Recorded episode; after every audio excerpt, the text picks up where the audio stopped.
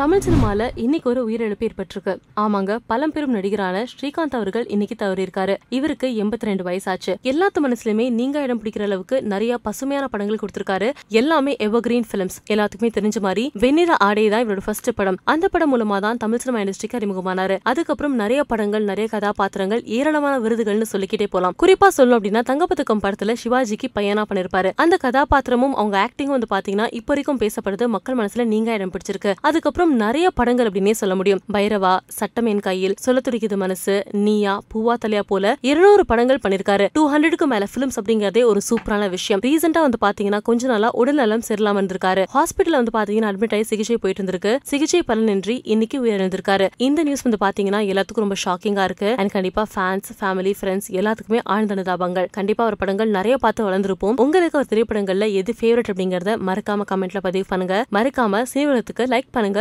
share பண்ணுங்கள் subscribe பண்ணுங்கள்